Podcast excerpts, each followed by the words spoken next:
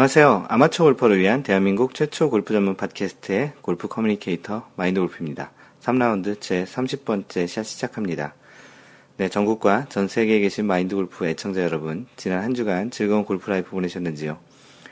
네, 지난, 지난주에는 좀 일정이 많아서 주말 녹음을 하지 못했고요. 어, 어찌하다 보니까 이틀 정도 늦게 녹음을 하고 있습니다. 어, 이제는 앞으로 월화 정도의 녹음을 해서 올릴 예정입니다. 한국 시간이고요. 그 대회 소식도 지난 주에 보통 일요일, 한국 시간으로 월요일 새벽 정도에 마감이 되니까 한국 시간으로 화요일 오전 정도에 방송을 녹음해서 올리는 것이 그 투어 소식을 전하는 측면에서도 낫겠다 생각이 되었습니다. 지난주에는 마스터즈도 있었고, 마스터즈를 또 새벽에 이렇게 모든 중계를 보느라 조금 좀 그런 생각이 들기도 했었고요. 가장 큰 것은 주말에 일정이 좀 많아서 주말, 주말 녹음을 하지 못했습니다. 앞으로는 지금 이 시점 정도의 녹음을 할 예정이고, 그리고 또 업로드 되는 시간도 한국 시간으로는 화요일 또는 수요일 정도에 업로드가 될 예정입니다. 간단히 좀 죄송하다는 얘기와 좀 변경된 공지 이야기를 드렸습니다. 네, 마인드 골프는 지난주에 파트너 방송, 파, 트너 팟캐스트죠. 거기 골프 허니라는 파, 파트너 그 팟캐스트가 있는데, 어, 그곳에서 이제 야외 골프 라운드 촬영에 이제 같이 동참해서 같이 라운드를 하고 또 방송도 촬영을 했습니다. 그 동영상 촬영된 부분은 마인드 골프 팟캐스트에도 올렸고, 그, 그, 저기 블로그 아 블로그가 아니죠 블로그에 안 올렸습니다 카페에도 올렸습니다 지금 녹음하고 있는 시점이 아침 7시 정도라서 조금 좀 정신이 없는데요. 좀 양해 부탁드리고. 또 지난주 토요일에는 마인드 골프 필드 원래가 있었습니다. 한국에 온 다음에 처음으로 예, 원래를 진행을 했고요. 총 8분이 참석을 하셨습니다. 마인드 골프 포함해서 그래서 두 팀으로 라운드를 실크밸리 이천에 있는 실크밸리에서 라운드를 했고요. 즐거운 시간을 좀 보냈었습니다. 그 골프원이 촬영 동영상도 공개를 해드렸지만 그날은 굉장히 눈까지 오고 진눈깨비가 18월 내내 왔던 그런 라운드였었고요. 날씨도 좀 추워서 평상복으로 입고 간 옷 위에다가 골프 옷을 입을 정도로 굉장히 추운 날씨였습니다. 또 그 촬영하시는 분들이 더 추웠을 것 같은데요. 어찌됐든 좀 즐거운 시간이었고, 나름 또 재밌는, 또 베스트볼 플레이라는 방식으로 처음 쳐봤었는데, 또 그 방식으로도 또 치는 것도 재미도 있더라고요. 그래서 마인드 골프의 그 라운드 동영상을 보시고 싶은 분들은 팟캐스트 보시는 분들, 들으시는 분들은 이미 보셨을 것 같고요. 뭐 카페에 오셔서 카페에도 올려놓았으니까 그 동영상을 보시는 것도 좋을 것 같습니다. 또 반면 지난주 토요일 원래는 뭐 굉장히 날씨가 좋아서 마인돌프는 반팔을 입고 라운드를 했는데요. 반팔 입었는데도 조금은 더운 부분이 없지 않아 있었던 그런 라운드였습니다. 아, 마인돌프 캘리포니아에 오래 있다 보니까 뭐 날씨와 관계없이 기본적으로 이렇게 그 긴 팔이든지 아니면 두꺼운 옷을 입는 것이 굉장히 좀 불편하더라고요. 뭐 그러다 보니까 지지난, 지지난주에는 또 감기도 잠깐 걸렸었는데 이제는 좀 이제 봄도 지나고 이제 벚꽃이 조금씩 이제 지기 시작하는 한참 만개했다가 조금씩 이제 지기 시작하는 시기인 것 같은데 뭐 벚꽃도 이제 지는 시기가 되면 이제 조만간 또 본격적인 여름이 올 것 같습니다. 뭐 추위보다는 더위가 차라리 좀 나은 마인드 골프라서 좀 나을 것 같은데 올, 올, 올해 이제 겨울쯤에 이제 추위가 오면 그때는 어떻게 버틸지 좀, 좀 걱정이 되기도 합니다. 그, 원래 굉장히 좀 즐거웠었고요. 그, 시간 관계상 또는 거리 관계상 참여 못하신 분들, 뭐 5월달 원래 회에 좀 더 참여를 하시길 좀 바라겠고요. 또 많은 분들이 또 참여한 또 즐거운 시간이 될 것 같고요. 또 마인드 골프가 지방 쪽에 뭐 라운드든 아니면 같이 만나는 자리든 해서 5월 정도에는 그 다른 지역을 한번 가볼까 합니다. 그래서 기본적으로 좀 이렇게 호응이 많은 지역을 먼저 좀 가보려고 하고요. 어, 그래서 아마도 그런 관련한 설문을 올려드리고 그 순서대로, 호응이 있으신 순서대로 그 지역을 한번 가볼까 합니다. 네, 이상 마인드 골프의 근황 이야기였고요. 그 PJ 투어는 많은 분들이 이미 보셨겠지만 그 첫 메이저 대회, PJ 첫 메이저 대회인 마스터스가 그 어제 끝났습니다. 뭐 조던 스피스라는 신예 21살이죠. 조던 스피스가 1라운드부터 1위를 계속 유지해서 결국 final 라운드까지 1위를 유지한 와이어 투 와이어 그런 상태를 wire to wire, wire라고 합니다. 처음부터 끝까지 1위를 유지해서 우승을 했습니다. 전체 성적이 18 언더파였는데요. 이 성적은 마스터즈에서 타이거 우즈가 예전에 기록한 동일 타이 기록입니다. 그래서 19 언더파로 18번 홀에 들어갔으나 18번 홀에서 보기를 하면서 18 언더파로 우승을 하며 타이거 우즈와 동일한 기록을 세웠는데요. 타이거 우즈의 또 다른 기록 중에 하나가 그 최연소 그 마타, 마스터스 우승 그 기록이 있는데 그 기록은 깨진 못했고 어, 똑같은 21살의 나이에 어린 나이에 이제 우승을 조던 스피스가 했는데 타이거 우즈가 몇 개월 좀 더 앞서서 두 번째 최연소 마스터즈 우승을 한 선수가 되었습니다. 이 조던 스피스가 재작년부터 이제 조금씩 두각을 나타내면서 점점 이제 좀 미국의 새로운 신예로 떠오르고 있는데요. 그 최근 성적을 보면 우승, 준우승, 준우승, 또 우승 네 개 대회에서 2위 두 번, 또 우승 두 번, 1위 두 번을 한 굉장히 강력한 지금 그 신예로 떠오르고 있습니다. 어, 미국 사회에서는 아무래도 백인이고 또 미국인들이 좋아하는 그런 딱 스타일의 그런 선수라 PGA에서 또 우리 미국 선수, 미국 그 팬들 또는 미국 국민들 입장에서는 반가워할 소식인 듯한데 마인드골프 개인적으로는 아직까지는 그런 타이거 우즈가 보였던 그런 카리스마 부분은 아직은 좀 덜한 게 아닌가 싶습니다. 물론 지금 투어를 뛰기 시작한 지 얼마 되지 않은 그런 부분도 있지만 그런 부분까지 가미된다면 그 post 타이거 우즈를 담당할 그런 선수와 또 재목이 될 그런 가능성이 높다고 생각이 듭니다. 어, 대회 우승으로 조던 스피스는 그 세계 랭킹이 두 계단 상승을 해서 이제 세계 랭킹 2위까지 올랐습니다. 가장 높은 성적까지 올랐는데요.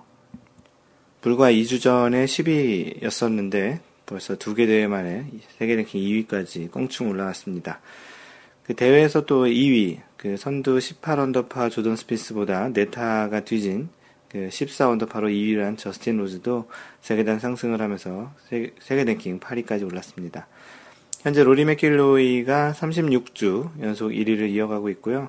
2위 조던 스피스와의 간격이 좀 많이 줄어들었습니다. 예전에 한참 그 잘 나갈 때는 4포인트 정도까지도 격차가 났었는데요. 지금 그 조던 스피스의 상승세로 인해서 2위 조던 스피스와는 2.39포인트 차이로 로리 맥길로이가 1위를 유지하고 있습니다. 참고로 이, 로리 맥길로이도 대회, 그 마스터즈 대회 5위 정도를 한 성적이었습니다. 한국 선수들 현재 순위는 배상문이 81위, 노승열이 107위, 최경주 129위, 박성준 189위입니다. 어, 배상문과 노승열은 조금 현재 상태를 유지하고 있는 반면 최경주가 점점점 뒤로 밀리고 있는 그런 추세네요. 네, 이상 PGA 투어 소식이었고요. 이제 본격적으로 마스터즈를 시작으로 그 골프의 이제 한 시즌이 시작된다고 보시면 될 것 같습니다. 메이저 대회 한 대회가 끝났으니까 다음번 메이저 대회는 US 오픈이고 조만간 또 US 오픈으로 또 많은 좋은 선수들의 그 실력을 또 한번 그 볼 수 있는 시기가 올 것 같습니다. 네, 지난주에는 LPGA 대회가 없었고요. 그 전주 첫 번째 여자 메이저 대회인 아나 인스피레이션에서 그 브리티니 릴스컴이 연장전, 연장전 끝에 스테이시 루이스에게 이기면서 우승을 했는데요. 어, 누적 그 포인트로 브리티니 릴스컴은 세계 랭킹이 한 계단 상승해서 세계 랭킹 6위까지 올랐습니다. 반면 수잔 패터슨은 그 브리티니 린시컴과 자리를 바꾸며 이제 7위로 한 계단 하락을 했고요.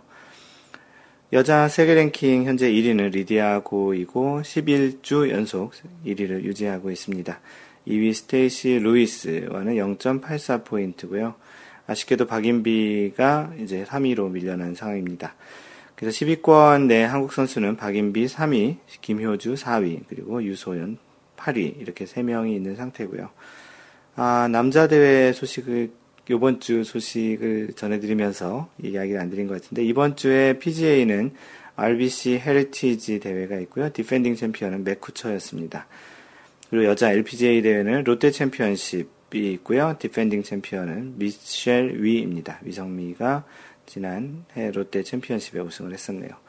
네, 이번 주 소식은 다음 주 이 시간에 또 어, 전해드리도록 하겠습니다. 네, 다음은 한 주간에 있었던 골프계 소식 중에 마인돌프가 선택을 해서 보내드리는 골프 이야기인데요. 어, 이번 주에 소개해드릴 내용은 그 부산 일보에 올라온 내용입니다. 부산 지역에서 있었던 그 내용인 것 같은데요. 제목은 돈 따려고 커피에 수면제 탄 내기 골프 사기단이라는 제목입니다. 대략 제목만 보고도 무슨 내용인지 아시겠죠? 기사 내용을 읽어드리겠습니다. 어, 강모 씨는 지난 2월 1일 오후 부산 동래구 사직동의 한 스크린 골프장에서 지인 이모 씨 등 3명을 만나 골프를 쳤다. 스크린 골프 이야기네요. 필드 골프인 줄 알았는데 어, 이날 이 씨는 강 씨에게 내기 골프를 제안했고 한때 스크린 골프장을 운영했던 강 씨는 이 씨의 제안에 흔쾌히 응했다. 그런데 이상한 일이 벌어졌다. 컨디션이 좋았던 강 씨는 골프를 치면 칠수록 집중력이 떨어지면서 샷이 흔들리기 시작했다. 당시 판돈은 타당 3만원에서 10만원까지 올라갔고 결국 강 씨는 내기에 져 이 씨에게 200만원을 내줬다. 내기 치고는 200만원이 꽤 적지 않은 큰 돈이죠. 어, 귀신에 홀린 듯한 기분이었던 강 씨는 이 씨가 건넨 커피에 의심을 품기 시작했다. 이 씨가 커피에 약을 탔을 것이라는 확신이 서자 강 씨가 이 씨 등에게 다시 내기 골프를 제안했다. 이들은 같은 달 13일에 경남 양산의 한 골프장에서 다시 만나 내기 골프를 쳤다. 이번에 강 씨는 이 씨가 건넨 커피를 조금만 마신 뒤 경찰에 이 씨 등을 사기 혐의로 수사 의뢰하면서 남은 커피를 증거물로 제출했다. 국립과학수사연구원의 감정 끝에 커피에는 수면 유도제인 로라 제팜, 수면 유도제인가 보네요. 로라 제팜이 검출됐고 강 씨의 소변에서도 로라 제팜 양성 반응이 나타났다. 이 씨가 커피에 약을 탔을 것이라는 강 씨의 의심이 적중한 것.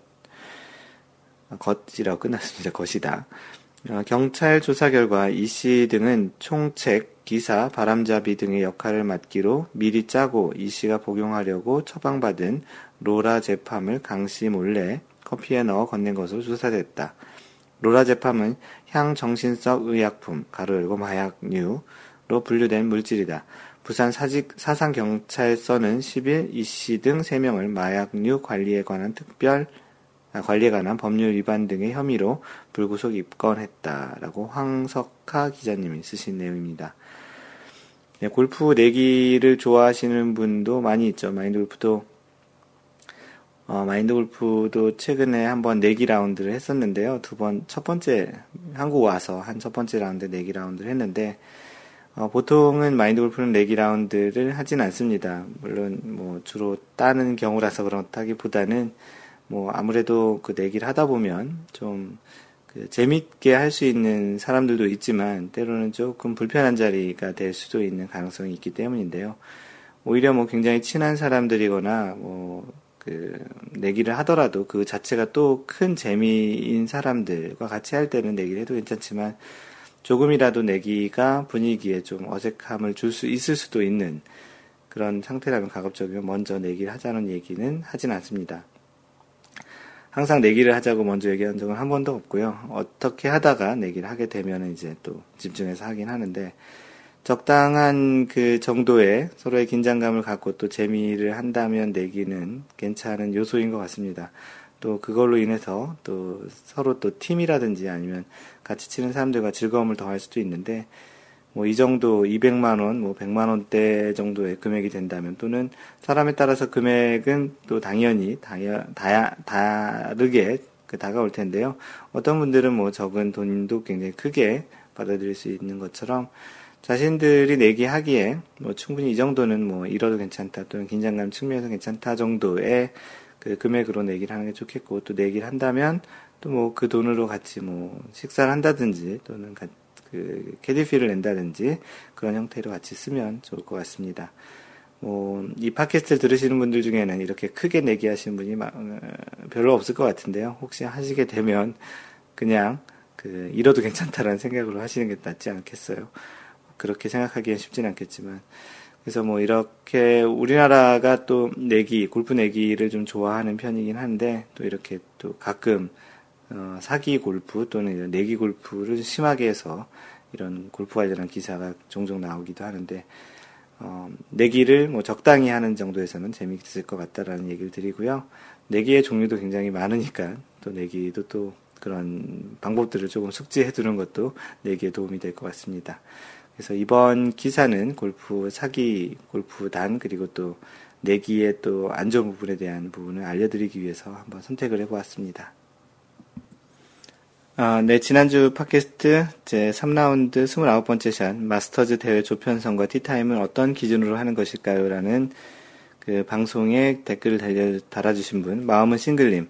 잘 지내시죠? 너무 연락을 못 드렸습니다. 저도 정신없이 지냈는데 미국을 마골님께서 뜨고 뜨시고 정신없이 보내고 있습니다. 근데 이분은 주재원으로 미국 캘리포니아에서 일을 하고 계셔서 마인드 골프가 뜨면서 그 얼굴을 뵙지 못했는데요. 마인드 골프에게 레슨도 받으셨던 분이신데 연락 주셔서 고맙고요. 네, 선 리플 후 청취하겠습니다. 감사합니다. 라고 글을 남겨주셨습니다. 마이, 마음은 싱글님 고맙습니다. 마인드 골프도 이제 한 5주, 6주째 진행되고 있는데, 그, 그동안 굉장히 정신없게 보내고 있고, 지금도 정신없이 보내고 있습니다. 아, 이제 조금만 더 지나면 몇 주가 됐는지도 모르게 시간이 지날 것 같은데요. 그래도 이제 좀 많이 정착을 해서 좀 안정화돼 가고 있는 마인드 골프입니다. 네, 여러분들이 올려주신 사연을 소개할 텐데요. 그, 홀인원 하신 분이 계시네요. 그 아이디가 골프사랑 1104님이신데요. 제목이 첫 홀인원입니다. 축하해드려야 되겠죠. 네, 얼마 전 가입했던 골프사랑입니다. 늘 강좌만 보다가 이렇게 글을 쓰게 되네요. 날씨가 좋아 오후에 그냥 와이프하고 골프 치러 갔습니다. 저 혼자 치지만. 저는 플로리다 템파에 거주 중입니다. 골프 치기 참 좋은 날씨를 가진 곳이죠. 가격도 많이 착하고요. 캘리포니아와 굉장히 비슷한 환경인 것 같은데요. 어, 전 가능한 다른 사람하고 함께 치려고 합니다. 왜냐하면 혼자 치면 심심하잖아요. 집중력도 떨어지고. 그래서 오늘도 미국 사람들 셋과 함께 라운드 했습니다. 셋 다 서로 친구 사이인데 한 명은 하키 선수 출신, 다른 한 명은 골프장에서 일하는 친구, 또 다른 한 명은 그냥 친구. 그런데 셋 다 어마어마했어요. 골프장 일하는 친구는 시작부터 티샷을 아이언으로 하는데 270에서 80야드를 칩니다. 그런 샷은 눈 앞에서 처음 봤습니다. 전 드라이버 잘 쳐야 260야드 정도인데 아마추어가 260야드 정도만 해도 잘 치는 거죠. 미터로 따지면 한 235m 정도 되나요? 참고로 이곳 템파는 산이 없어서 골프 코스도 거의 평지입니다. 캘리포니아도 그런 지역이 많은데 속으로 와이프 앞에서 개망신 당하겠다 했어요. 어, 뒤이어 하키 선수 출신에는 그냥 드라이버 툭 치더니 280야드 정도. 가로 열고 이거 속으로 오늘 잘 잘못 걸렸네 하면서 티샷 준비 후 바로 오비 가로 닫고. 암튼 second shot 치러 갔는데 아이언으로 친 사람 볼이 제일 앞에 있는 것 보고 드라이버 몇 쳐? 그러니 어, around 320야드라고 이렇게 이야기했다고 하네요. 와이프 왈 날아가는 게 무슨 미사일 소리 나면서 어, 엄청 멀리 간다고 했다고 합니다. 전 얼른 마음 잡고 오늘도 한 수 배운다는 생각으로 제 경기를 하려고 했, 습니다 느낌은 어, 어른들 경기에 초딩이 껴서 함께하는 그런 느낌이었다고 했고요. 참고로 그 골프장에서 일하는 친구가 170야드 파3를 50도 웨지로 치더라고요. 뭐 거의 더스틴 존슨 같은데요. 하도 궁금해서 치고 난 후 몰래 뭐로, 뭐, 무슨 클럽으로 쳤나 물어봤더니 50도 웨지. 나는 5번 아이언. 참고로 전 구력은 1년 정도 됐고 95타 정도 치는 것 같습니다. 1년 된 거 치고 95타면 상당히 잘 치시는 거죠. 뭐 라운드 횟수가 많으니까이라고 많은 분들에게 위로를 전합니다. 그런데 그런 제가 오늘 얼떨결에 홀인원을 했어요. 와이프가 보는 앞에서 어, 대단하네요. 증인까지 옆에 있었고 15번을 202야드 파3홀 하이브리드로 잘 쳤다라는 그런 느낌이 들었는데요. 들어가 버렸습니다. 미국 애들 소리 지르고 난리치고 전 어리둥절 옆집 아저씨 지붕 고치고 내려와서 축하해주고 가로 열고 여기 단지 내에 골프장이 있는 곳도 있습니다. 네, 미국 골프장에는 골프장 바로 그 경계선 상에 집들이 있는 경우가 굉장히 많습니다. 그 간혹 그 미국 PGA나 LPGA 중계를 보다 보면 골프장 바로 옆에 리조트와 비슷한 그런 주택이 있는 곳들이 좀 있는데요. 그런 분위기를 이야기하는 것 같습니다. 그래서 그 집 중에 하나에 그 옆집 아저씨가 지붕 그 고치려고 이제 올라갔다가 그 호리원을 봤나 봅니다. 어, 옆홀 가족들 퍼팅하고 와서 축하해주고, 암튼 온몸에 닭살 돋으며 애들 사진 찍자고 그러고 계속 난리가 아니었습니다. 그 스코어 카드랑 같이 그 사진을 찍은 것도 올라와 있는데요. 사실 오늘의 주 목적은 어제 봤던 마인드 골프님 강좌 내용에 신경 쓰며 하려 했었습니다. 제가 푸시가 자주 나는데 그립을 강하게 잡으면 클럽이 안 돌아 오픈돼서 맞아 그런다 해서 가볍게 잡고 자연스럽게 release 하자 연습하러 나갔다가 평생 한 번 할까 말까 한 홀인원을 해버렸네요. 아무튼 대단하고 두 번 다시 없을 경험이었고 마인드 골프님 강좌에게도 감사를 전하고 싶네요. 아, 마인드 골프가 그립을 잡는 부분을 굉장히 좀 가볍게 손목이 자유로워야 그 스윙 스피드, 그 클럽 헤드 스피드가 난다라는 그런 강좌를 들었던 것 같은데요. 마인드 골프가 그 홀인원에 도움을 준 거라고 생각을 하겠습니다. 굉장히 축하, 축하드리고요. 마인드 골프도 홀인원을 딱 한 번 해봤는데요. 그 당시에 그 느낌은 참 이루 그 설명하기 힘든 그런 느낌이었던 것 같습니다. 어, 다시 한번 축하드리고 어, 한국에서는 홀인원 하면 그 재수가 3년이 간다고 하는데 마인드 골프 팟캐스트를 들으시는 분, 또 카페에서 이 글을 보신 분들에게도 좋은 기운이 3년간 지속이 됐으면 좋겠고요. 이런 홀인원 바이러스가 여러분들에게도 전파가 돼서 같이 홀인원을 다들 한 번씩 해보는 그런 기회가 됐으면 좋겠습니다. 다시 한번 축하드리고요. 골프사랑님. 네, 방금 전에 그 핸드폰이 아니고 PC에서 카톡이 울렸는데요. 마인드풀 다른 방송 듣다가 이런 카톡 소리가 나면 자신의 핸드폰에서 난 게 아닌가 하고 이렇게 찾아보실 텐데 많은 분들이 혹시 자신의 핸드폰에서 난 소리인가라고 찾아보실 것 같다는 생각이 번뜩 들었네요. 어, 마인드골프의 그 노트북에서 난 소리고요. 뭐 원래는 이렇게 녹음을 무음으로 해놓고 하는데 깜빡 잊고 그렇게 되지 않았었나 봅니다. 죄송하고요. 다음 사연을 소개하겠습니다. 네, 다음은 나이스샷님이 올려주신 마스터즈를 앞두고 볼만한 나이키 광고 부제가 타이거 로리 출연이라고 써 있는데요. 그 마인드부터 이 동영상을 올려주셔서 보셨 보았는데 그 동영상 한번 그 카페에 오셔서 한번 보십시오.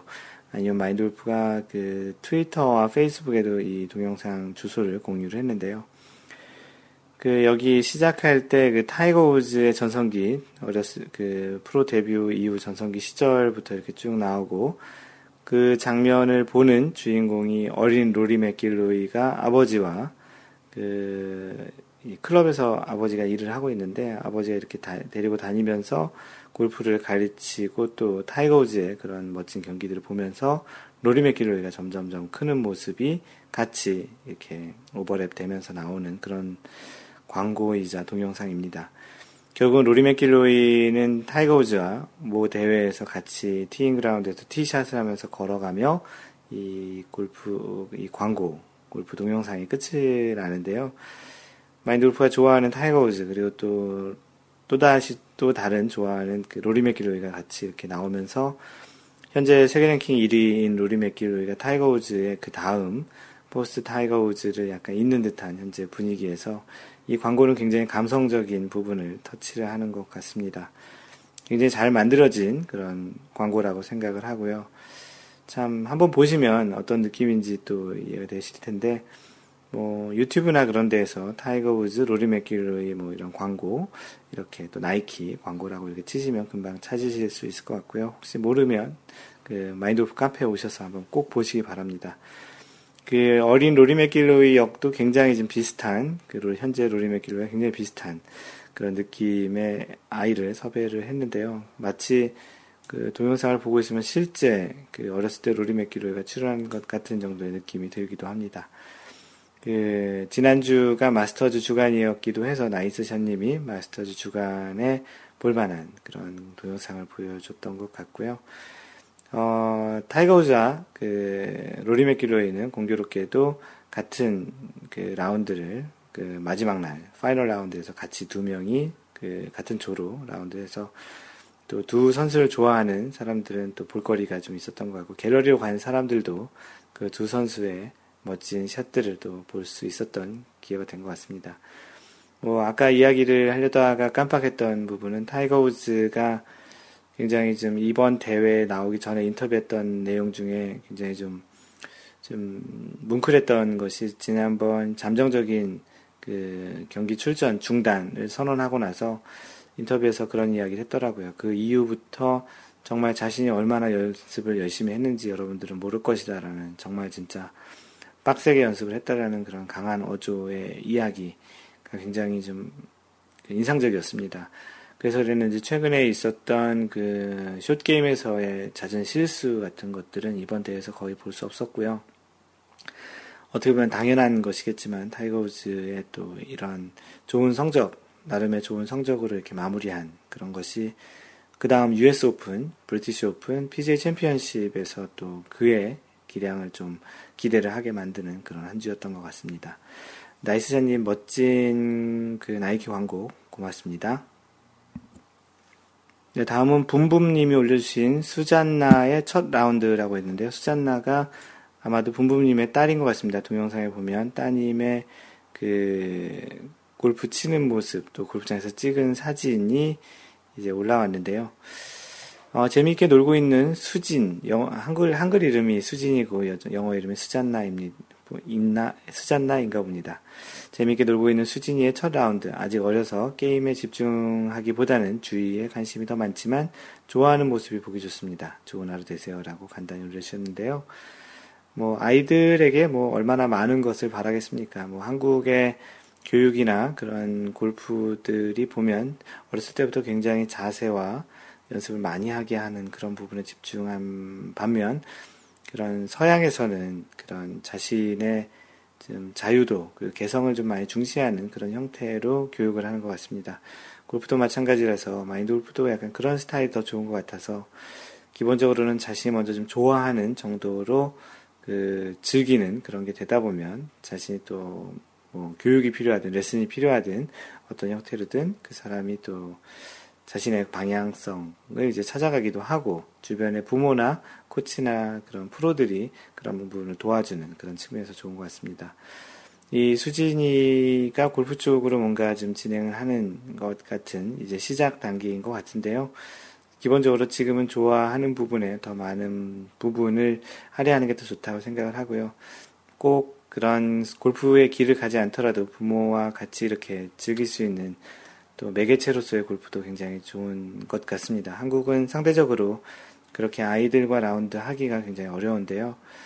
어, 한국에서도 이제 그런 문화가 좀 생기는 그런, 그러려면 좀 가격이 좀 많이 떨어져야 될 것 같은데 요즘 또 public이 많아졌으니까 언젠가 여러분들도 그런 자녀들과 같이 라운드 하는 꿈을 꾸고 계신다면 그런 것을 꼭 한번 해보는 기회가 됐으면 좋겠습니다. 그래서 해외에 이렇게 골프장 라운드 비용이 좀 싼 지역에 계신 분들 상대적으로 그런 부분에 굉장히 축복을 받으신 분들이고요. 어, 또 아이들이 또 그런데 관심이 있다면 그런 자리를 마련해서 같이 산책 삼아, 놀이 삼아 같이 자주 라운드 하는 것도 좋, 좋을 것 같습니다. 네, 다음은 카오스님께서 올려주신 프레지던트컵 티켓 구매하셨나요? 라는 질문이신데요. 안녕하세요. 다들 첫 라운드 다녀오셨나요? 즐거우셨나요? 다름이 아니라 올해 프레지던트 컵이 송도에서 있잖아요. 그래서 티켓 구매는 하셨는지요? 일일권, 전일권이 있더라고요. 저는 이게 평생에 한 번일 것 같아 질렀습니다. 전일권으로요. 세계 골, 최고의 선수들을 눈으로 볼 수 있는 기회라고 생각합니다. 회원님들은 구매하셨는지요? 구매할 건지요? 구매하셨다면 어떤 티켓을 사셨는지요? 라는 질문을 올려주셨습니다. 네, 마인드 골프도 이제 한국에 있기 때문에 이제 PGA 투어나 LPGA 투어의 갤러리로 갈 수 있는 기회가 좀 없어졌는데요. 그래서 올해 프레지던트 컵에는 꼭 참여를 하려고 하는데 어떻게 구매를 하셨는지 카오스님이 공유를 해주셨으면 좋겠습니다. 또 마인드 골프도 한번 찾아볼 텐데요. 프레지던트, 프레지던트 컵이라는 것이 미국을 제외한 그 아, 유럽을 제외한 유럽과 미국을 제외한 그 나머지 국가들 연합이 인터내셔널 그, 그 그 그룹이 되는 것이고 그 다음 미국 대표 그래서 인터내셔널 대표와 미국 대표 12명이 모여서 포볼 포섬 개인전으로 하는 그런 대회인데요. 올해 2015년 프레지던트 컵이 송도에서 열리게 됩니다. 올해 10월, 11월 정도에 열리는 것으로 알고요. 미리 이렇게 입장권을 살 수 있었던 것 같습니다. 마인드골프도 봤던 것 같은데 아직 구매는 못했고요. 구매를 할 수 있다면 미리 구매를 해두고 꼭 한번 다녀오고 싶습니다. 기회가 된다면 자원봉사도 한번 해보고 싶은데요. 한번 이번 기회에 찾아봐야 되겠네요. 카오스님은 혹시 어떻게 구매하셨는지 카페에 글을 남겨주시면 다른 분들에게도 도움이 될 것 같습니다. 고양이 우주님께서 동영상을 올려주시면서 social 레슨 같이 스윙을 좀 봐달라는 동영상을 두 개 올려주셨습니다. 고수님들의 신랄한 비판 희망합니다. 라고 해주셨고요. 요즘 동영상 올리시는 분이 조금 있는 것 같아 저도 한번 올려봅니다. 네, 예전에는 좀 몇 분 올려주셨는데 요즘 최근에 좀 한 명씩 올려주시는 것 같은데요. 그 마인드 골프 카페에 보면 social 레슨이라는 카테고리가 있습니다. 그곳에 올려주시면 다른 분들의 의견을 받아볼 수 있습니다. 어, 레슨은 초반에 받아야 된다고 하는데 아직 경제적으로 좀 무리가 있어서 그래서 지인 찬스와 동영상 찬스를 이용해서 연습해 왔습니다. 어, 동영상과 지인들에게 물어물어 이렇게 연습을 했다라는 내용이고요. 어, 구력은 1년 됐고요. 아직 백돌입니다. 이곳에 워낙 고수님들이 많아서 부끄럽지만 도움을 받고자 올려봅니다. 드라이버와 아이언 샷입니다. 아이언은 몇 번인지 기억이 나지 않는다고 하셨고요. 어, 스포츠에서는 도전적인 성격상, 아, 스포츠에서는 도전적인 성격상 골프가 너무 매력 있네요. 끝을 알 수 없는 까칠한 녀석이네요. 라고 하셨고요. 동영상은 드라이버와 아이언 각각 하나씩 올려주셨는데요. 뭐 마인드 골프도 그렇고 다른 분들도 기본적으로 그 스윙이 백돌이를 하실 그런 스윙이 아닐 것 같다라는 이야기들을 많이 얘기하셨습니다. 마인드 골프도 그렇게 얘기했는데 그, 그 절대 긍정님께서 이제 정확히 이제 찝어주신 것이 어, 스코어는 어프로치 퍼팅에서 결정납니다. short game에서 이제 많은 부분들이 타수가 늘어나는데 특히 이제 100타 넘게 치시는 분들의 대부분이 이런 short game에서 퍼팅이나 그린 주변 플레이에서 타수를 많이 잡아먹게 되죠. 네, 그래서 그런 부분이 100타를 넘게 하시는 것 같고, long game, 풀스윙에서는 좀 그런 부분이 보이지는 않는데요. 그, 다른 분들의 또, 또 많은 조언들이 있으니까, 또 그리고 이렇게 오디오 팟캐스트라 이런 걸 설명하기 좀 뭐한데요. 카페에 오시면 그런 다른 분들의 스윙 동영상도 이렇게 보실 수 있습니다. 그래서 이러, 이러한 내용이 또 어떠한 다른 사람들의 조언이 필요하다면 social 레슨이라는 카테고리에 올려주시면 고맙겠습니다. 예, 앤디님, 그, 미국에 살고 계시죠? 캘리포니아에 잘들 지내고 있어요. 라는 소식을 전해주셨습니다. 마인드 골프가 캘리포니아 소식이 궁금한 걸 어떻게 아시고, 이렇게 이제 소식을 전해주셨는데요. 앤디님은 마인드 골프의 캘리포니아 모임을 진행하고 계시는 총무 역할도 같이 하고 계시는데요. 어, 미리 공지하고 월례를 하지는 못했지만 3월에는 처음처럼 형님과 Champions Club at the Retreat을 다녀왔습니다. 잭 니클라우스가 설계한 굉장히 어려운 골프장인데요. 그 마인드 골프가 최근에 갔던 그 블루 마운틴스라는 골프장도 잭 니클라우스 설계했는데 그것도 좀 어려운 골프장이었던 것 같습니다. 그리고 4월은 오늘 새벽 헛장님과 Oak Quarry를 다녀왔습니다. Oak Quarry는 quarry가 채석장이라는 데인데 여기도 굉장히 멋진 뷰의 골프장입니다. 오랜만에 좋아하는 헛장님과 라운드를 했더니 마음이 편해서인지 마인드 골프를 즐기고 덤으로 좋은 골프장에서 라베도 하고 왔네요. 아직은 개인적으로 바빠서 미리 공지 올리지는 못하는데 개인적인 여건 좀 풀리면 샌디 골프님과 연락해서 그 유명한 토리 파인스에서 정모 한번 해볼게요. 도움 필요하면 마골님께 연락드리겠습니다. 마골이 여기서 뭔가 도와드릴 수 있는 게 있을지 모르겠네요. 5월은 요즘 한국에서 더 유명한 오크크릭 생각하고 있어요. 오크크릭이 왜 유명하냐 하면, 그, 홍준표 지사인가요? 그 미국 골프를 쳤다라는 그런 기사가 있었는데, 그 골프장이 나중에 알고 보니까 얼바인에 있는 오크크릭 그 골프 클럽이라고 하는데요. 마인드 골프 집에서 한 5분 거리에 있는 그런 조금은 미국 기준으로는 조금 비싼 골프장이긴 합니다. 그래서 5월에는 이제 오크크릭에서 그 원래를 진행하려고 한다는 이야기입니다. 혹시 일요일 가, 능하신 분 연락 주세요라고 해주셨습니다. 네, 카페에 마인드 골프가 없더라도 그 캘리포니아 원래도 진행하시고요. 마인드 골프가 한국에 있으니까 한국은 마인드 골프가 진행을 하도록 하겠습니다. 다들 또 이렇게 떠나와서 이런 소식을 들으니까 다들 뵙고 싶고요. 다음번 이제 한국에서 이제 아니 미국에 들어갈 때가 여름쯤에 한번 또 들어가려고 하는데요. 그때 시간이 되시면 좀 뵀으면 좋겠다라는 생각도 있습니다. 하여튼 왠지 갑자기 글을 읽다 보니까 좀 짠한 느낌이 좀 드는데 고향 생각이 원래 고향이 미국 한국이지만 또 한국 미국에 나와 한국에 나와 있으니 또 미국이 또 고향 같이 느껴집니다. 앤디님 소식 고맙고요. 가끔씩 이렇게 캘리포니아 소식을 전해주시면 고맙겠습니다. 네, 다음은 은호파파님. 이번 그 4월, 4월 그 한국 원래에도 오셨던 분이신데 은호파파님이 글을 올려주셨습니다. 라운드는 즐거워요. 뭐, 아, 은호파파님 얘기하셨으니까 다들 한 번씩 이름을 이야기해 드리는 게 좋겠습니다.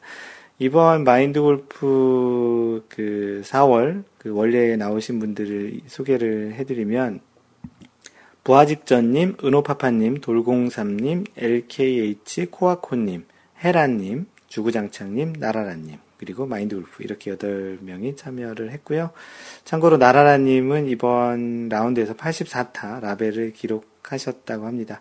참고로 이 실크벨리는 그 주구장창님이 예약을 하셨는데 주구장창님 말로는 뭐 라벨 CC라고 스코어가 잘 나온다고 하는데요.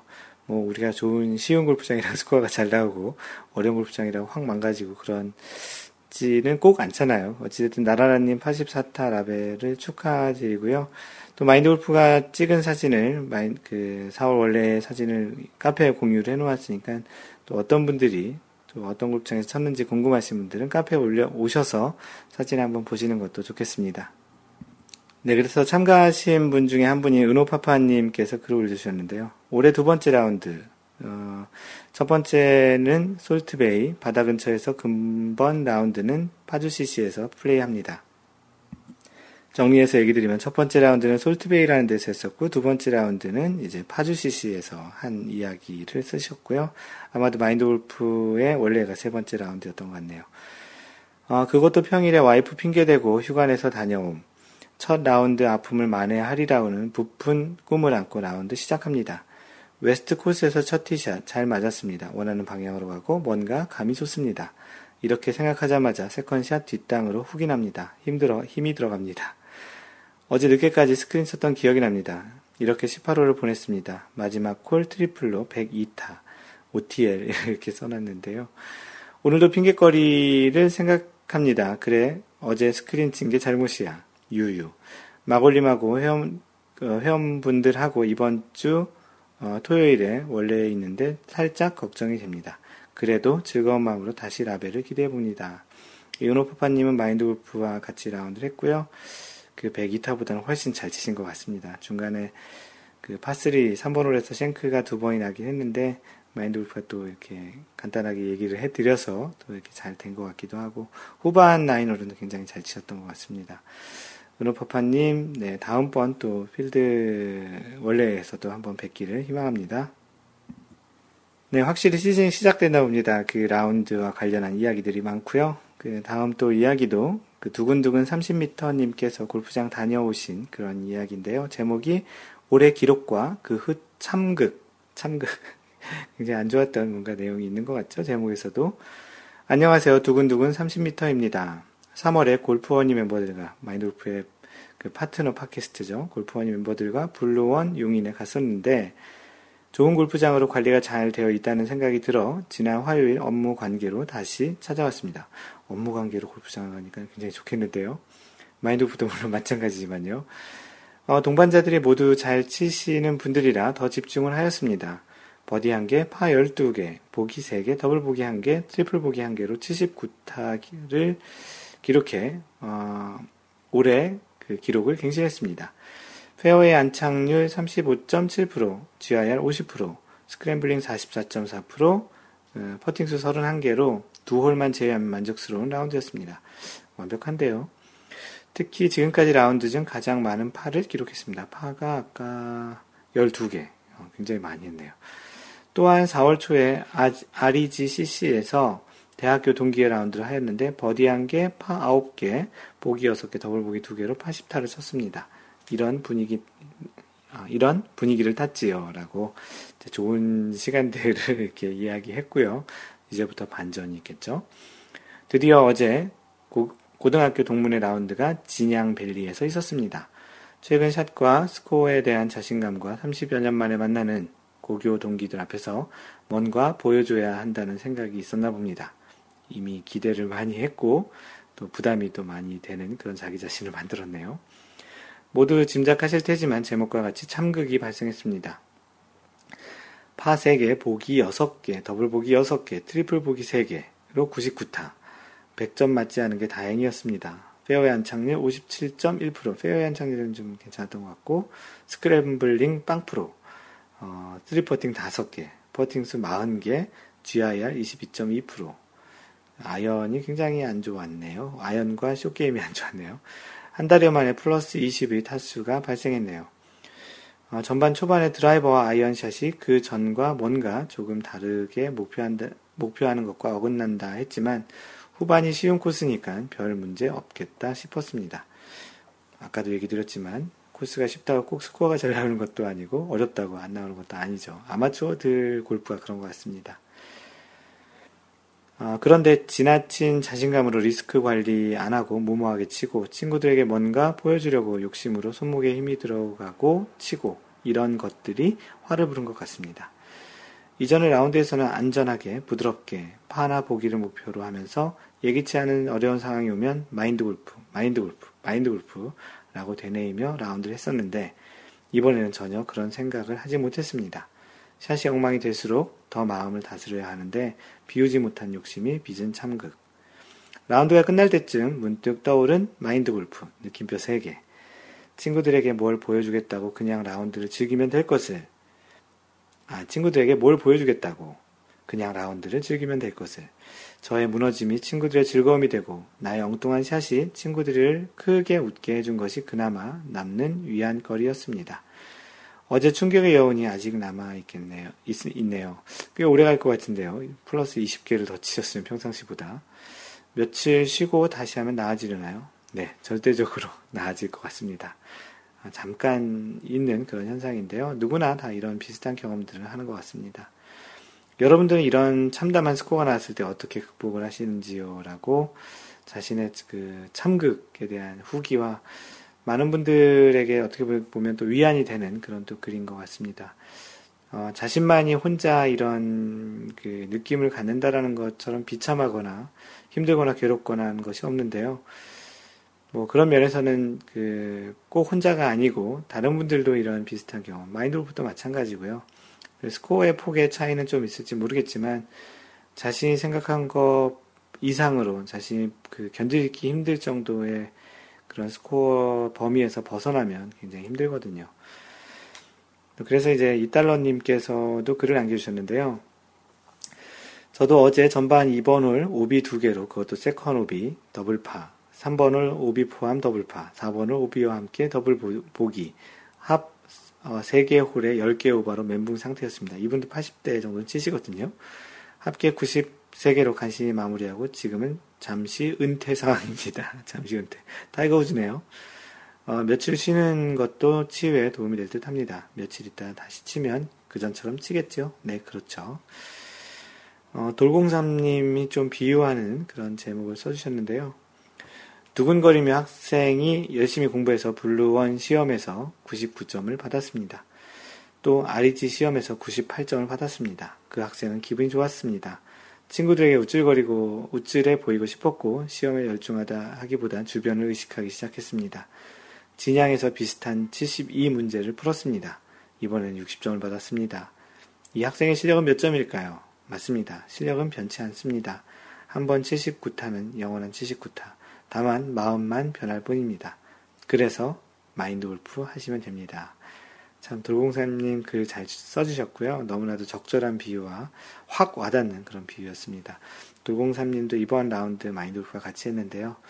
또 이렇게 또 뵙는 것과 또 이렇게 글로 뵙는 게 또 약간 다른 느낌인 것 같네요.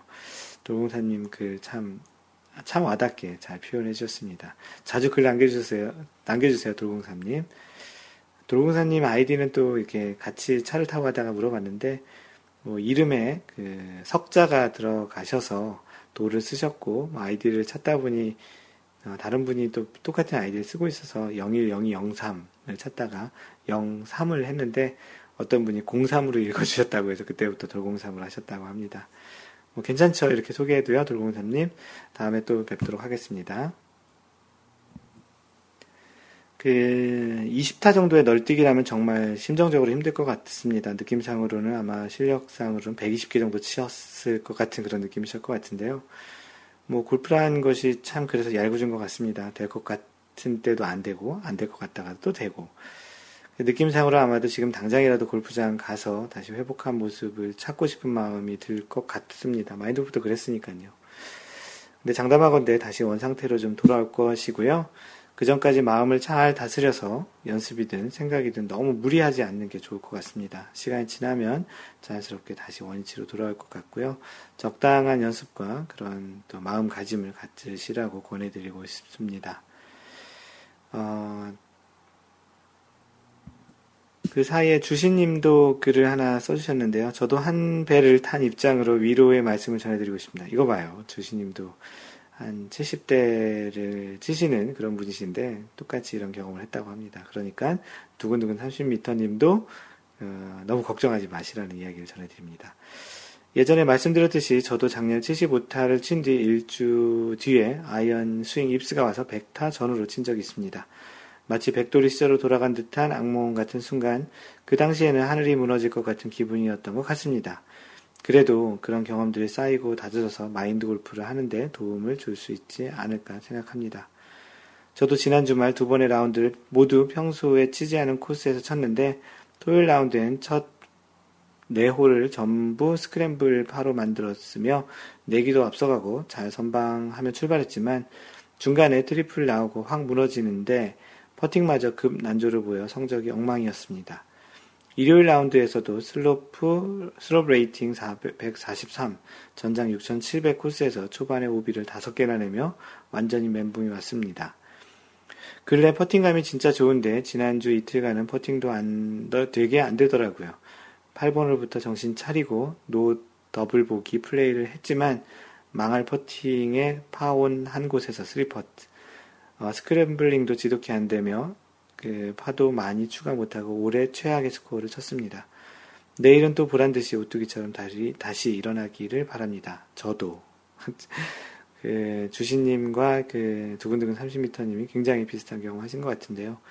중요한 것은 그렇습니다. 나 혼자만 그런 것은 아닙니다. 그게 골프의 속성인 것 같고요. 가끔 미국 사람들은 이런 상황을 보면 Welcome to the World of Golf라고 이렇게 얘기합니다. 그게 골프고 그런 골프의 세상에 오신 마인드 골프를 포함한 여러분들 대단히 환영합니다. 얄궂은 골프지만 또 그것이 골프의 매력이 아닌가 싶습니다. 네, 다음은 염라대왕님께서 올리신 그 미국 달라스 텍사스에 있는 그 베어크릭 웨스트 코스의 그 스코어 카드 올려주셨는데 라운드 하고 나서 스코어 카드 올려주셨습니다. 전반 4번 홀까지 버디 2개, 그 4번 홀까지 two under를 치시고 어, 전반 홀은 이제 one over par로 마무리하고 후반은 보기 4개로 총 합산 5개 오버를 친 스코어 카드를 올려주셨는데요. 어제 구름이 약간 낀 바람도 별로 없는 좋은 컨디션이었습니다. 이븐을 해보고 싶었는데 점점점 이라면서 스코어 카드 올려주셨는데요. 뭐 이 정도 실력이시라면 뭐 언제든지 이븐을 할 수 있는 충분한 그 밑바탕을 갖고 계신 것 같습니다. 뭐 뭐 전반 4번 홀까지 투언더였으니까 더더욱 좀 그런 느낌이 있는데요. 이게 전반에 잘 치다 후반에 못 치면 약간 좀 못 친 듯한 느낌이 있고 거꾸로이면 잘 친 듯한 느낌이 있는 게 또 골프인 것 같은데요. 조만간 2분파 소식을 한번 기대해 보겠습니다. 네, 주시님께서는 중반에 안타까우셨겠습니다. 그래서 중반에 보기를 다섯 개 연속 하셨거든요. 그래서 참 초반에 분위기 좋으면 의식이, 의식하게 되고, 개인적으로 초반에 잘 치면 일부러 내 점수를 난 모른다라고 주문하며 그냥 한 홀 한 홀 신경 쓰며 치, 면서 마인드 컨트롤 하려고 했던 적이 있었던 것 같습니다. 비슷한 경험이 있으신지 않을까요? 라고 질문을 하셨고요. 거기에 그 글을 쓴 염라대왕님께서 네, 비슷한 경험이 있습니다. 작년에 16번 홀까지 이븐으로 가다가 17번 홀에 보기, 그래서 마지막 홀에 꼭 버디를 노리다가 마지막 홀에 트리플로 장식하는 큰 과오를 저지른 아픈 기억이 있다고 하네요. 그렇죠. 항상 이렇게 무리를 하게 되면 그거에 따른 대가가 굉장히 큰 것 같습니다. 염라대왕님 뭐 기본적인 fundamental은 이븐파는 충분히 치실 수 있는 분 같고요. 조만간 이븐파 스코어 카드를 보였, 보았으면 좋겠습니다. 네, 삐돌이님께서 골프 이거 정말 궁금하다 올려주신 내용인데요. strong grip 원리가 궁금합니다. 라고 해주셨습니다. strong grip.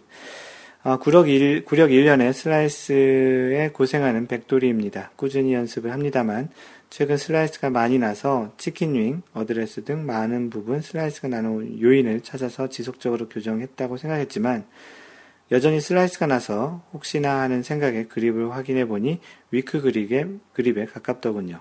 엄지가 정면으로 쭉 뻗은 모양새라고 가로 해 주셨고요. 그래서 엄지를 약간 우측으로 돌려서 neutral strong으로 했더니 슬라이스가 안 납니다. 오히려 훅 방향으로 가는 경우도 있고요. 여기서 원리적으로 이해가 안 가는 게 임팩트 시 weak grip 형태에서 릴리즈 하려면 weak grip이 아, release rotation 얘기하는 거죠. 하려면 weak grip이 훨씬 유리한 것 아닌가요? strong grip에서 임팩트 후 로테이션 하려면 손목을 더 많이 돌려야 해서 클럽이 열려서 맞을 확률이 높을 거라고 생각했습니다. 위와 같은 저의 해석으로 TV, 인터넷 등 각종 골프 강좌에서 슬라이스 방지를 위해 strong grip을 하란 의견은 무시했던 것 같습니다. 라고 질문을 올려주셨습니다.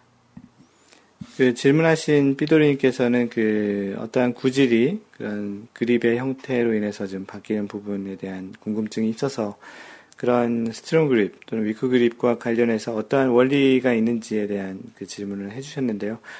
뭐 이것이 답이 될지 모르겠지만 마인드 골프 생각하는 그 그립의 원리에 대한 부분을 설명을 드렸습니다.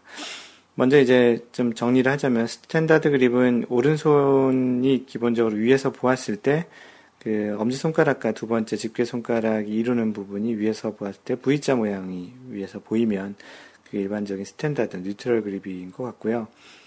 strong grip은 거기서 오른손, 오른손잡이 기준으로 얘기 드리는 거, 오른손을 좀 더 오른쪽 시계 반대 방향으로 돌려서 그 조금은 좀 엄지 손가락과 집게 손가락이 그 오른쪽으로 좀 더 돌아간 게 이제 strong 소위 얘기하는 훅 그립이라고 합니다. 또 weak grip이라고 하면은 뭐 슬라이스 그립이라고도 하는데 뭐 그거 strong grip과 반대로 그 시계 방향 쪽으로 오른손을 좀 돌려서 좀 이렇게 잡는 그런 걸 보통 이야기하는 것 같습니다. 일단은 뭐 그렇게 좀 그림상으로는 표현을 했고요. 마인드 골프가 생각하는 원리적인 측면에서 설명을 드리면 이렇습니다. 그 샷 구질 자체에 그립이 영향을 주는 것은 맞겠으나 또 그립이 또한 영향을 주는 많은 것들 중에 하나라고 생각을 합니다. 어떠한 그립이 어떠한 구질을 만들어낸다고 이야기하기는 그래서 좀 더 어려울 것 같습니다. 방금 전에 그림에 인용했던 뭐 strong grip은 훅 그립이고 weak grip은 슬라이스 그립이라고 딱 이야기하기도 좀 그렇다라는 이야기죠. 그 사람의 스윙을 전반적으로 같이 보는 것이 좋을 것 같 다는 생각입니다. 그래서 마인드 골프가 생각하는 관점이 이런데요. 그 손의 모양으로 보았을 때 우리의 일상 생활 패턴에서 그 strong grip 형태가 가장 편한 느낌을 주는 것은 맞습니다. 막대기 같은 물건을 쥐었을 때 strong grip 형태로 잡는 것이 가장 편하다는 측면에서 그렇게 알 수 있죠. 오른손잡이의 경우 그래서 strong grip은 오른손을 가장 편하게 사용할 수 있는 장점이 있다라는 생각이 듭니다. 다시 말해 임팩트 시 오른손의 영향이 많이 있다라고 볼 수 있죠. 오른손목을 많이 사용하면 임팩트 순간 그만큼 변화 요소도 많이 있을 것입니다. 공이 날아가는 방향과 오른손이 움직이는 방향이 같기 때문에 그만큼 잘 맞으면 거리도 많이 나가는 장점이 있을 수도 있고요. 하지만 반면 언급한 것처럼 그 오른손의 자유도가 높기 때문에 임팩트 시 변화의 요소도 많다라는 생각이 듭니다. 변화의 요소가 많다라는 것은 샷이 너무나도 다양하게 예측하기 힘들게 날 수도 있다라는 것이죠. 상대적으로 위크 그립은 그 그림에서 또는 이제 설명을 했던 그런 측면에서 그 한번 잡아보시면 오른손이 좀 불편해 보입니다. 물론 이 자세를 편할 때까지 연습을 한다면 이야기는 조금 다르겠지만 일상생활에서의 손목의 각은 아니라는 것인데요. 그만큼 오른손의 자유도는 적어질 수 있습니다. 다시 말해 왼손 주도의 스윙을 하는데 유리할 수 있다는 얘기죠. 이미 손목이 타겟 방향 쪽으로 많이 넘어가 있는 상태이기 때문에 임팩트 시 클럽 페이스도 닫혀서 맞을 가능성이 높습니다. 슬라이스가 많이 나시는 분들에게 그래서 이런 형태의 그립을 마인드 골프는 권하기도 합니다. 마인드 골프가 원리적으로 생각하는 내용은 이렇습니다. 구질과 탄도에서 왜 이런 구질이 나올까를 생각함, 생각할 때 한 번 더 생각해 볼 것이 어느 한 곳에 빠져서 그것만 어떻게 하면 될 것이라는 생각에서 가급적 벗어나는 것이 좋다라는 것입니다. 그, 삐돌이님이 그렇다는 얘기는 아니고요. 스윙을 만들어내는 것은 우리 몸 전체에 너무 많은 요소가 다 같이 연결이 돼서 하나의 스윙을 만들기 때문에 그렇습니다. 그래서 더 골프가 어렵다고 느껴지는 것이라는 건데요. 과연 이 질문에 그 원리적인 답이 되는지 모르겠지만 근본적으로 골프 스윙이 한 가지만 어떻게 딱 그 고쳐서 바꿔서 되는 부분은 별로 없다라는 그런 이야기를 전해드리고 싶었고요. 어, 모쪼록 이 마인드 골프의 답변이 도움이 됐으면 좋았, 좋았 겠습니다. 네, 잠시 전하는 말씀드리면 마인드 골프가 직접 운영하는 골프 품격 반올림 마인드 골프샵 이번 주 공동 구매 물품은 타이틀리스트 Stay Dry 컬렉션인데요. 그 Stay Dry 컬렉션은 뭐냐면 뭐 악세사리들 타이틀리스트 타이틀리스트에서 그런 이제 악세사리들 중에 하나인데요. 뭐 우산도 있고 모자, 클럽 그 전체를 보호하는 그 클럽 보호 커버도 있습니다. 그래서 이번 주에 마인드 골프가 준비한 그 공동구매 물품은 타이틀리스트 Stay Dry 컬렉션, 우산, 모자, 뭐 클럽 보호 커버 세트, 세트라기보다는 개별적으로 구매하셔도 되고요. 그런 물품들입니다. 많은 그 관심 부탁드립니다. 네, 마인드 골프가 준비한 그 글을 소개하는 내용 시간인데요. 이번 주 주제로 잡은 것은 왜 골프 연습을 해도 잘 늘지 않는가. 골프 시즌이 오기도 했고, 이러한 질문에 대해서 자문했던 그런 경우들도 많이 있을 거라 생각을 합니다. 그래서 한번 소개를 하려고 하는데요. 아주 특별한 재능을 가진 사람들을 제외하고는 어떤 것에 익숙해지고 잘 하기 위해서 배우고 익히고 또 반복 연습을 하는 과정을 겪는 것이 일반적이라고 이야기할 수 있을 것입니다. 익숙해지고 잘 하는 방법에는 여러 가지 과정이 있겠으나 마인드 골프가 생각하는 크게 그 두 가지가 있는데요. 첫 번째는 무수히 많은 반복을 통해서 하는 것. 두 번째는 어, 원리나 방법 등을 학습을 통해 배우고 이해하며 조금은 시행착오를 줄여가며 배우는 방법. 이렇게 두 가지가 있을 것 같습니다. 한국에서의 골프의 특성상 골프를 시작하는 시기는 대부분 30대 이후인 경우가 많이 있는 것 같습니다. 어, 그 또한 요즘 스크린 골프와 같은 좀 더 이용하기 쉽고 저렴한 형태의 필드 골프를 대체할 수 있는 것이 나왔기에 가능했던 것이지 불과 마인드 골프가 시작했던 10년 전까지만 해도 어, 보통의 사람들이 골프를 시작하는 것은 너무나도 어려운 환경이었던 것 같습니다. 마인드 골프가 골프를 시작한 것이 2002년인데요. 당시에 골프 연습장에 레슨을 받으러 가는 것조차 부담스러웠던 것이 사실입니다. 일부 골퍼들은 굳이 그 선수를 하려고 하려고 하지 않더라도 어려서 골프를 접하는 경우도 있는데요. 해외에서 생활을 하게 되는 경우 좀 더 골프를 쉽게 접할 수 있었던 사람들도 있지만 대다수의 아마추어 골퍼들은 사회생활을 하면서 또 어느 정도 생활의 안정을 그, 갖게 되면서 시작하는 경우들이 많은 것 같습니다.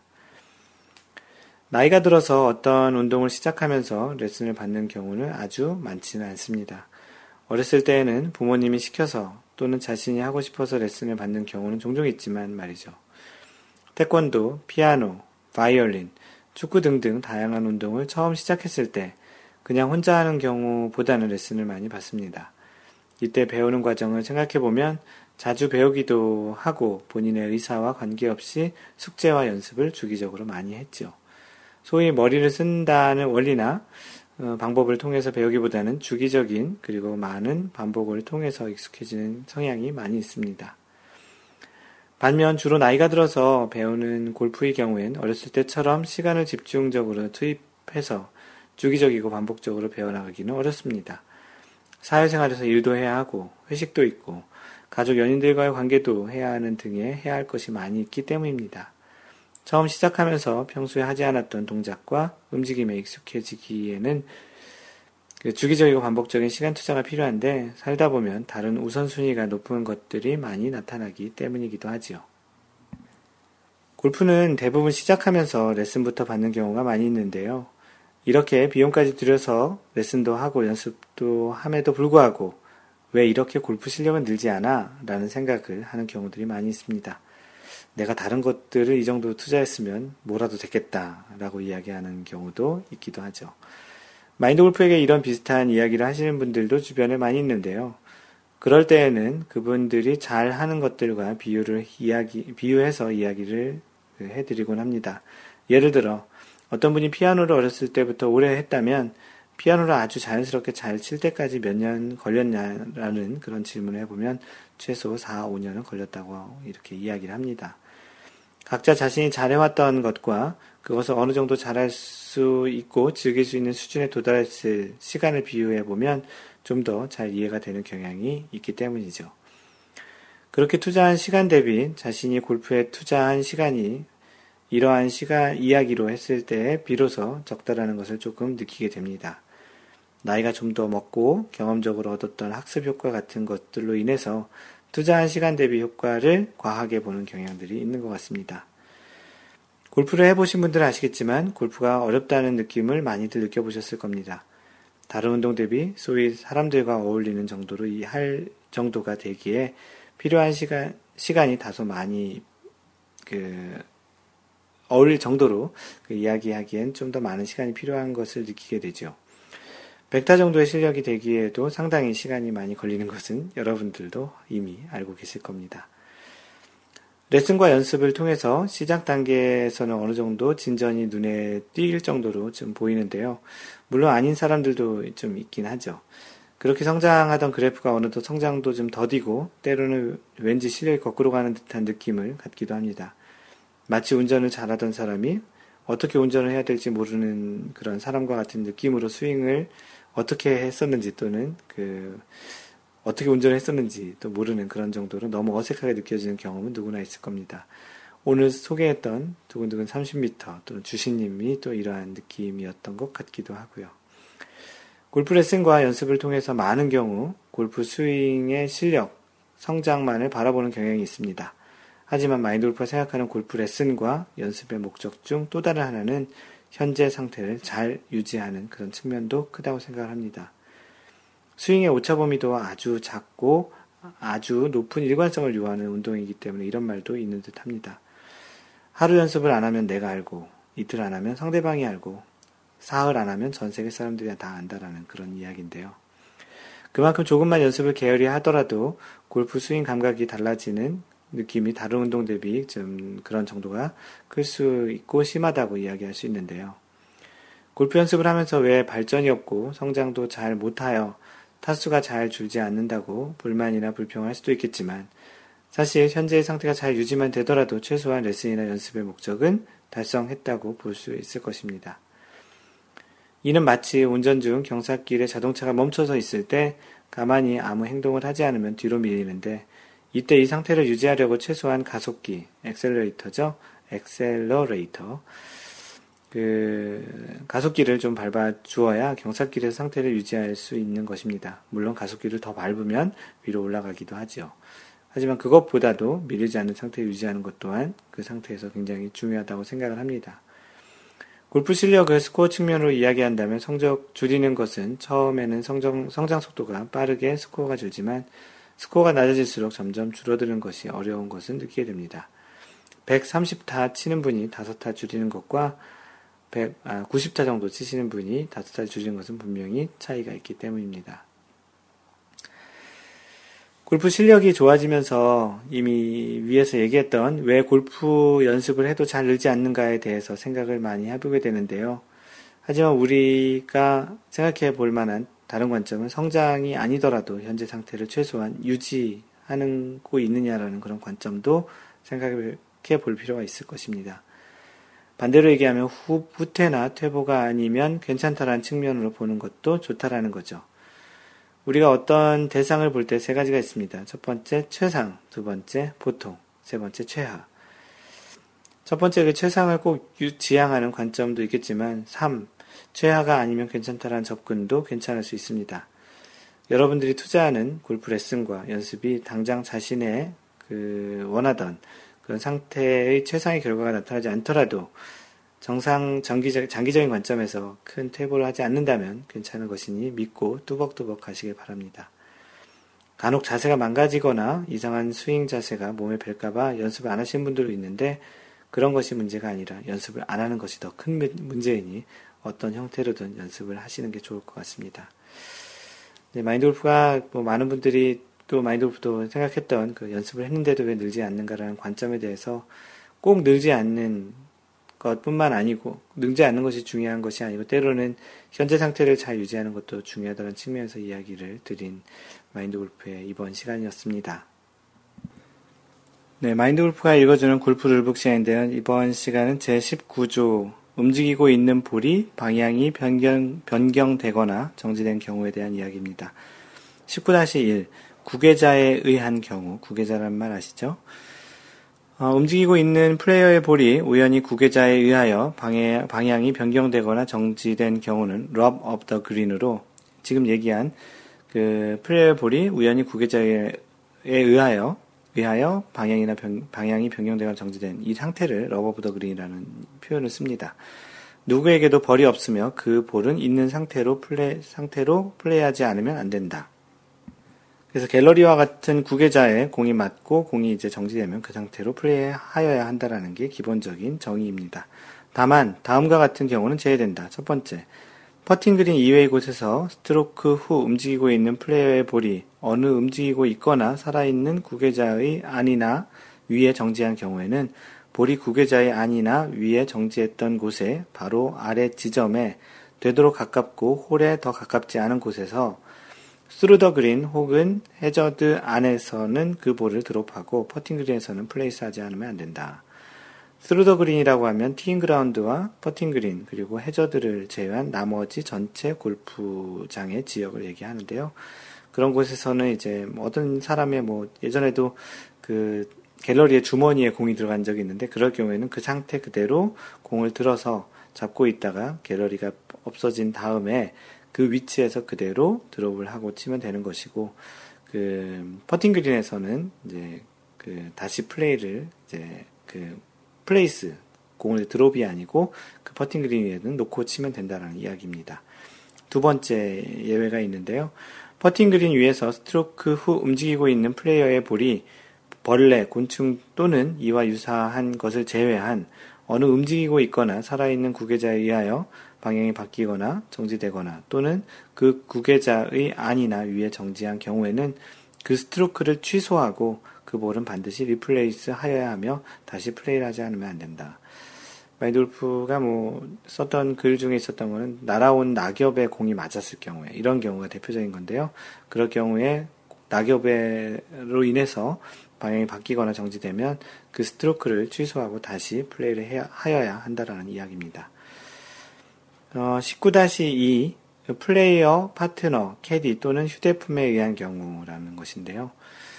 그 플레이어의 볼이 자신의 그 친 플레이어의 볼이 우연히 플레이어 자신 또는 그의 파트너, 캐디를 얘기하는 거죠. 파트, 아, 동반하는 그 match play 같은 경우는 이제 뭐 foursome 같은 경우는 같이 치는 그 파트너 또는 그들의 어느 캐디나 휴대품에 의하여 방향이 변경되거나 정지된 경우 플레이어는 1벌타를 받습니다. 그래서 예를 들어 벙커샷을 했는데 벙커 턱에 맞고 또는 나무에 맞고 자신의 몸에 맞으면 1벌타를 받는다라는 이야기입니다. 그 볼은 있는 그대로의 상태로 플레이하지 않으면 안 된다. 다만 그 볼이 플레이어, 그의 파트너 또는 그들의 어느 캐디가 입고 있는 옷 또는 휴대품 안이나 위에 정지했을 때는 볼이 그 물건이 안이나 위에 정지했던 곳이 바로 아래 지점에 되도록 가깝고 홀에 더 가깝지 않은 지점에 through the green 또는 해저드 안에서는 그 볼을 드롭하고 퍼팅 그린에서는 place 하지만 않으면 안 된다라는 이야기입니다. 그 국외자가 자신과 관련되지 않는 그 자신의 파트너 캐디 휴대품이 아닌 경우에는 무벌타고 그럴 경우에는 일벌타를 받고 동일하게 적용을 해서 진행을 한다라는 이야기입니다. 네, 다음번 팟캐스트에는 19-3항부터 다시 설명을 할 것이고요. 이것으로 마인드 골프가 읽어주는 골프 룰북 시간도 마무리하겠습니다. 네, 마인드 골프의 블로그는 마인드골프.net에 오셔서 읽으시고요. 페이스북은 facebook.com slash mindgolf. 그 트위터는 마인, 그 트위터 골뱅, 골뱅이 마인드 골퍼입니다. 카페는 네이버에서 마인드 골프 카페 또는 카페.네이버.com slash mindgolfer입니다. 이메일은 mentor at mindgolf.net이고요. 마인드골프가 직접 운영하는 골프 품격 반올림 마인드골프샵은 마인드골프샵.com 또는 마골샵.com입니다. 네, 유튜브에 골프의 원리를 설명하는 Why 골프 요즘 인기가 좀 많아서 구독자도 많이 늘었고 그 페이지 그 보시는 분도 많이 늘었는데요. 유튜브에서 마인드골프 또는 유튜브.com 슬래시 마인드골퍼입니다. 카톡으로 연락하실 분들은 마인드골퍼이고요. 항상 배려하는 골프 하시고요. 이상 골프 커뮤니케이터 마인드골프였습니다. 다음번 3라운드 제 31번째 샷에서 만나요. Don't worry, just play mind golf. Bye!